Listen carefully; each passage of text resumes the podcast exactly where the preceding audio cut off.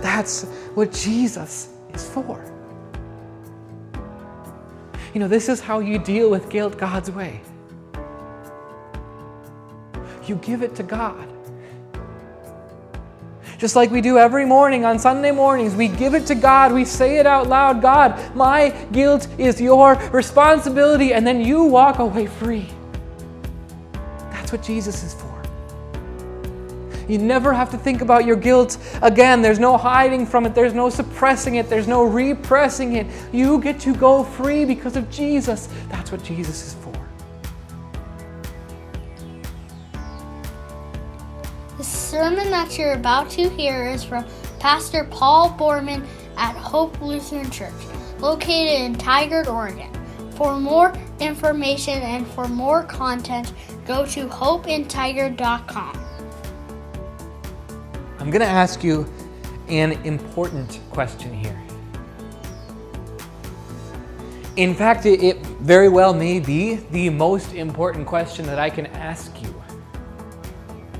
It's that important because the implication of this question, it, it changes everything.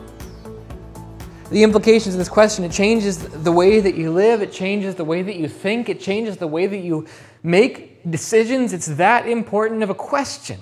Are you ready for it? What is Jesus for?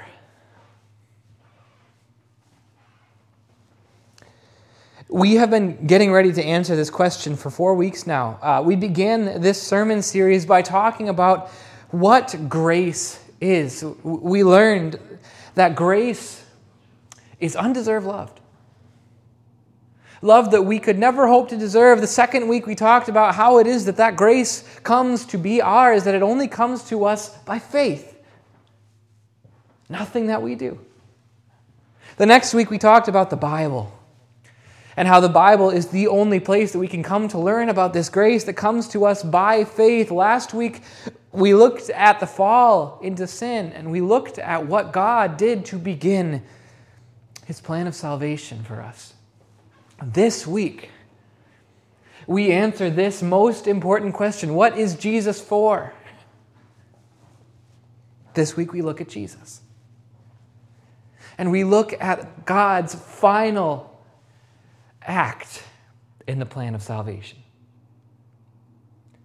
We'll look at this question, we'll answer this question, we'll see Jesus paying for our sins. And we're going to do this by looking at Jesus through the eyes of a famous biblical character. His name is Pontius Pilate. He was the Roman governor at the time of Jesus' crucifixion, and he was the one responsible for putting Jesus to death. We're going to look at Jesus and his and what he did to save us from our sins through Matthew chapter 27, verses 11 through 26. Listen in. Meanwhile, Jesus stood before the governor, and the governor asked him, Are you the king of the Jews?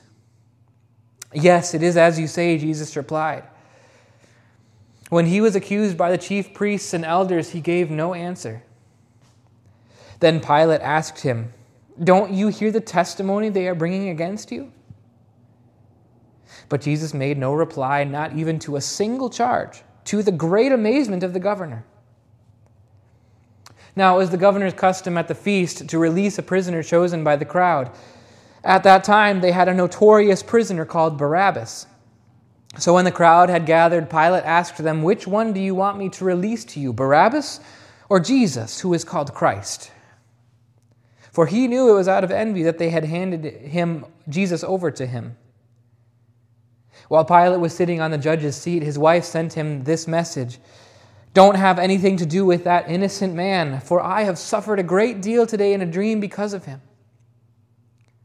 But the chief priests and the elders persuaded the crowd to ask for Barabbas to have Jesus executed. Which of the two do you want me to release to you? asked the governor. Barabbas, they answered. What shall I do then with Jesus, who is called Christ? Pilate asked. They all answered, Crucify him. Why? What crime has he committed? asked Pilate. but they shouted all the louder, Crucify him. When Pilate saw that he was getting nowhere, but that instead an uproar was starting, he took water and washed his hands in front of the crowd. I am innocent of this man's blood, he said. It is your responsibility. All the people answered, Let his blood be on us and on our children. Then he released Barabbas to them. But he had Jesus flogged and handed him over to be crucified. This is the gospel of the Lord. Now, it doesn't matter who you are. It really doesn't. It does not matter who you are. Every person can agree on this. Guilt needs to be dealt with. I think any, everybody can agree with that. I've never met a person who, who really enjoys walking around in their daily life with guilt weighing them down. I've never met anybody like that. I don't know if you have either. Guilt has to be dealt with.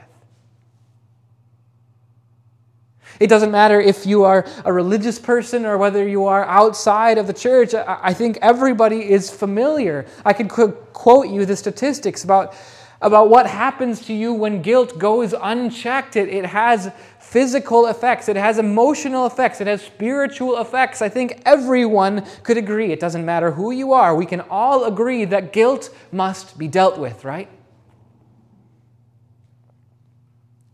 Really, the evidence of that fact is all over this text. That's what this entire text is about. It's dealing with guilt. Matthew spends 16 verses talking about Pilate dealing with his guilt in his role of Jesus' death.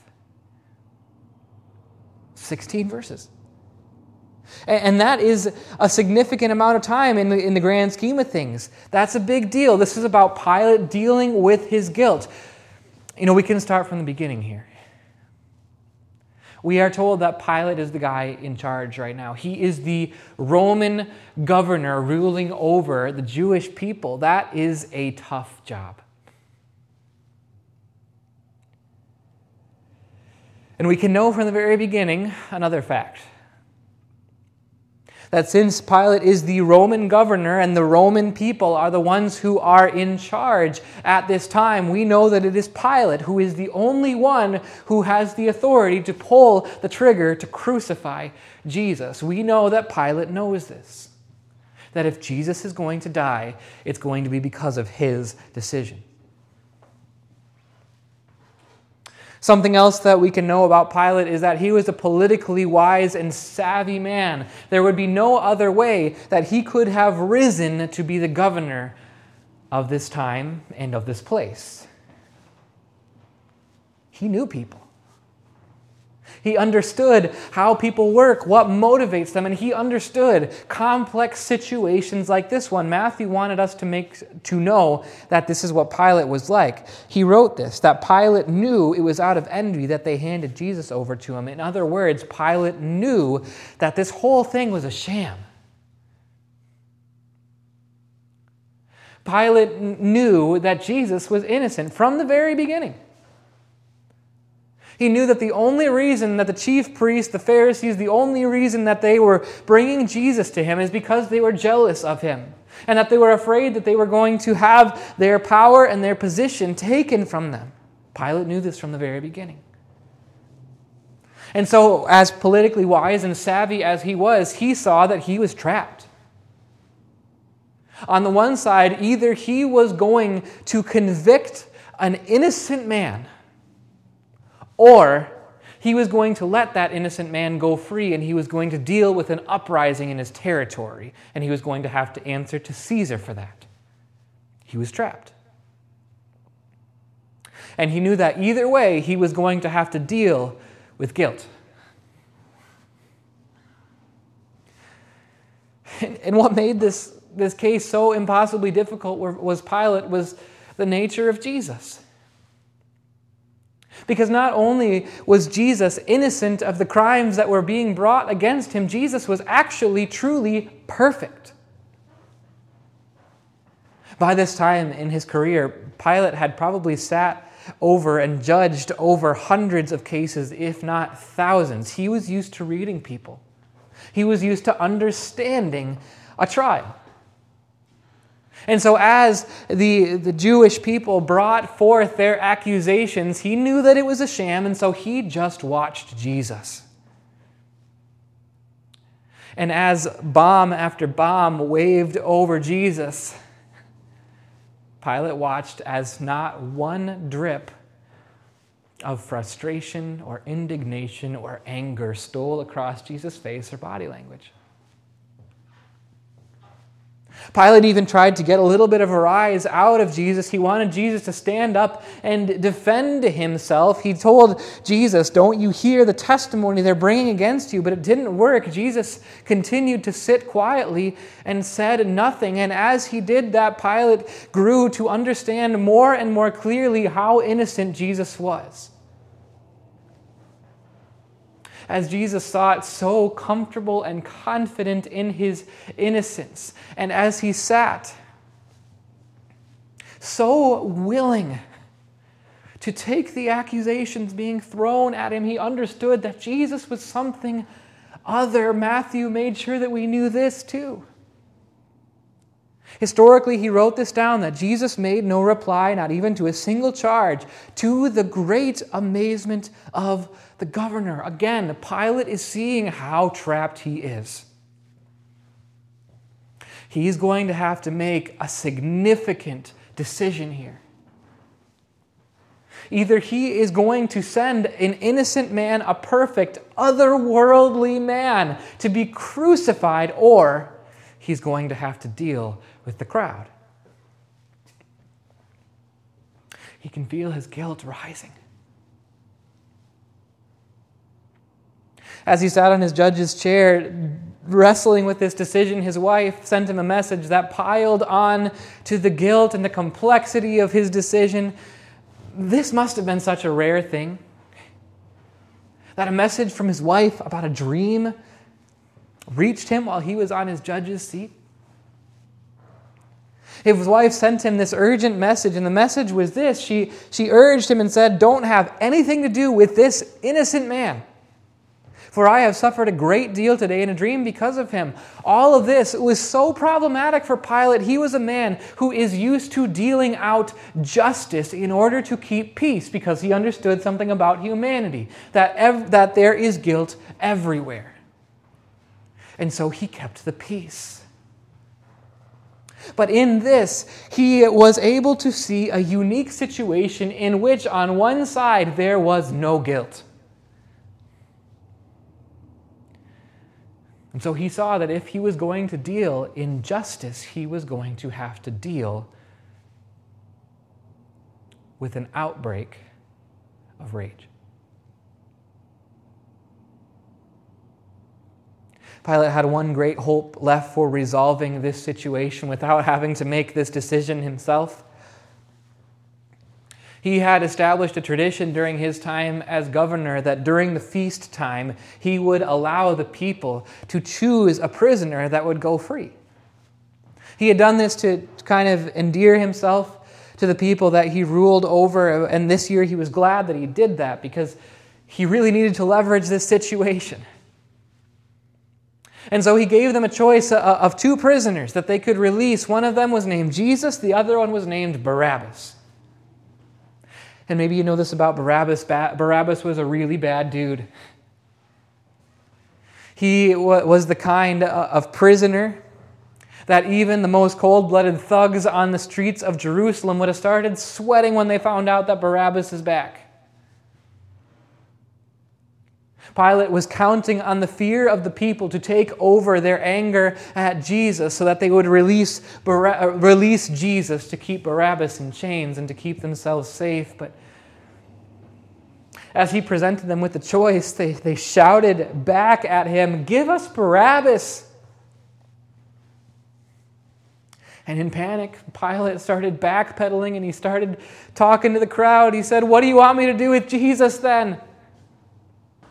Crucify him. Pilate was so backed into a corner, he was going to be forced to make a decision. He felt as though the Jewish people were forcing his hand. Either one innocent man is going to die, or we are going to start something so big that many people are going to die and you're going to lose your job.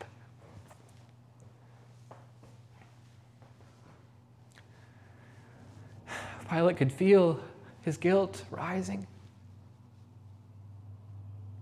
He knew he had to be rid of it. See, this is where I want you to really pay close attention here. Pilate's going to try and deal with the guilt preemptively before he even makes his decision.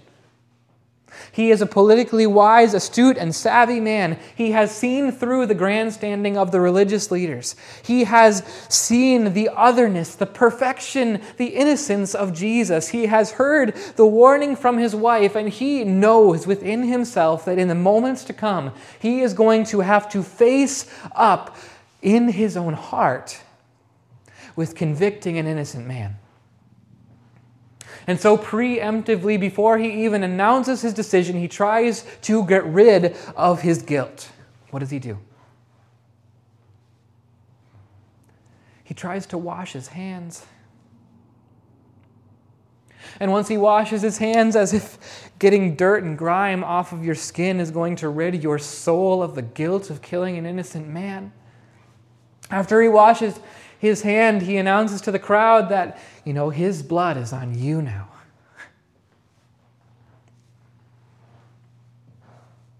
Can you imagine the kind of, of, spiritual panic that must have been over Pilate in this moment that he's trying to pass off the blame onto the crowd?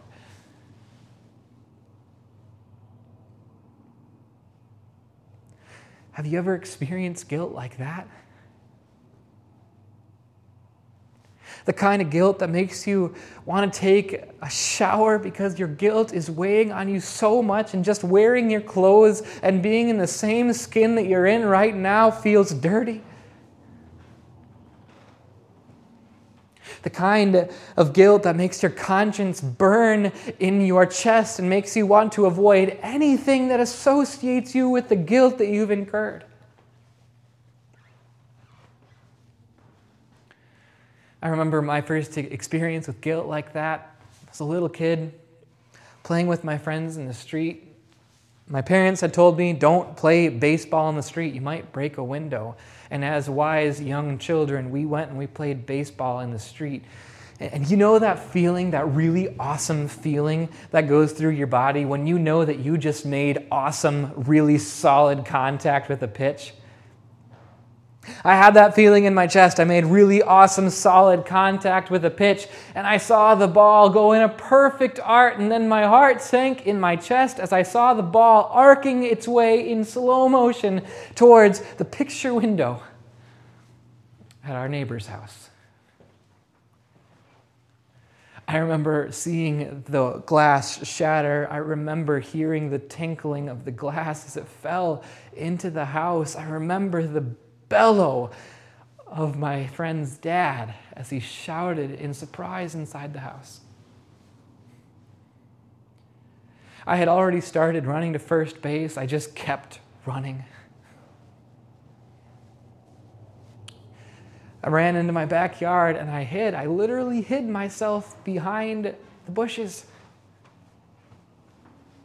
I knew that I was guilty of not only disobeying my parents, but of causing damage to my neighbor's property. I was feeling so guilty, and I was trying to deal with it myself. I figured if nobody can find me, then I can't be guilty anymore. See, that's how we try and deal with guilt our way. We try and hide from it. Or we try to ignore the memories uh, uh, of, of the guilt that we've done. We try to suppress them and push them down and try to convince ourselves that that's just part of the past and that doesn't have any effect on me anymore. Or we try to rationalize them and try and tell ourselves that it wasn't that bad. That's what trying to deal with guilt our way looks like. I'm imploring you today Don't try to deal with guilt your way. Don't try to wash your hands of your guilt. Don't try and do that. You know that it doesn't work. It doesn't work to try and forget the thing that you did that Friday night back in college. It doesn't work to suppress the knowledge of what you did to your coworker. It doesn't work to try to rationalize all the things that you've done in your past. It doesn't work to try and deal with your guilt your way. I implore you.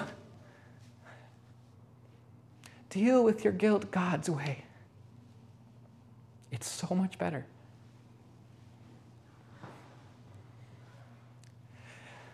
You know, it's actually super interesting that, that Pilate, in a way, shows us how to deal with guilt God's way. Pilate, he's standing up there. He has just washed his hands. He has just transferred the guilt over to Jesus. He has just sentenced Jesus to be crucified, even though he knows that Jesus is innocent. And you notice the way that he tried to deal preemptively with his guilt. He tried to wash his hands of it, and when that didn't work, he tried to transfer the guilt to some, someone else. You know, you can recognize about what Pilate did that this actually is right in a lot of ways.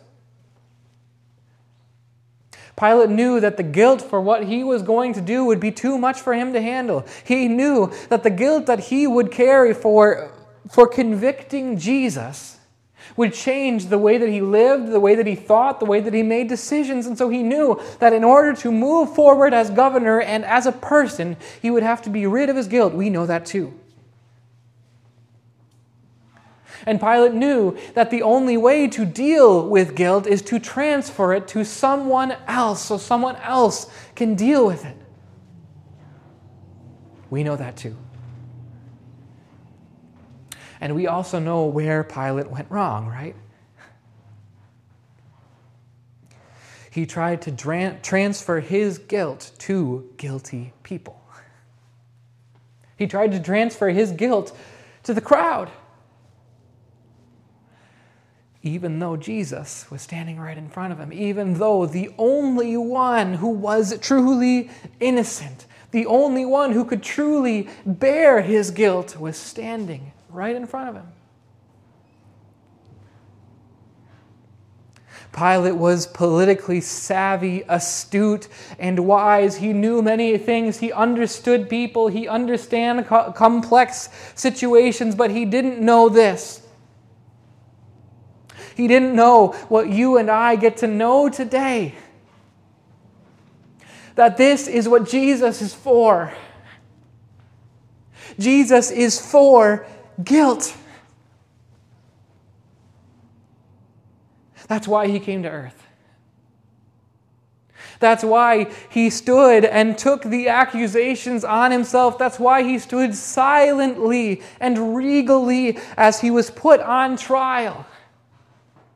That's why he came to earth at all. It was to finish out a divine strategy to carry all the guilt for all people of all time. To take it on himself, to carry it, to bear it, and to bury it eternally. Jesus was there. Jesus was on earth. That's what Jesus is for to receive, to take, and to forgive guilt so that we wouldn't have to hide, so that we wouldn't have to suppress it so that we wouldn't have to run from it. That's what Jesus is for. You know, this is how you deal with guilt God's way. You give it to God. Just like we do every morning on Sunday mornings, we give it to God. We say it out loud God, my guilt is your responsibility. And then you walk away free. That's what Jesus is for. You never have to think about your guilt again. There's no hiding from it, there's no suppressing it, there's no repressing it. You get to go free because of Jesus. That's what Jesus is for.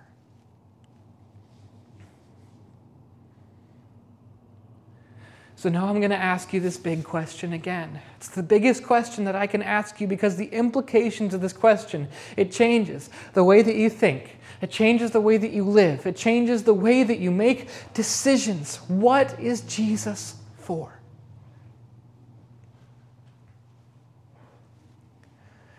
Jesus is for taking away your guilt. Jesus died to bury your guilt forever. Jesus lives so that you can live great guilt free. Can you internalize that this morning with me? Jesus died on the cross. He received your guilt on himself. And when he died, your guilt died with him. You know the result of that? Internalize this with me. God looks at you, and because of Jesus, he sees perfection. You know what that means? If God looks at you and he sees perfection, you can look at yourself and see perfection too. You can live your life as one who is guilt free, who is, who is forgiven, who is perfect, who is loved. And do you know what happens for people who are able to live guilt free?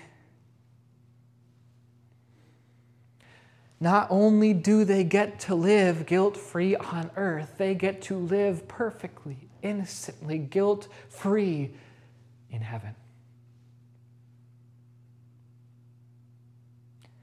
That's what Jesus is for.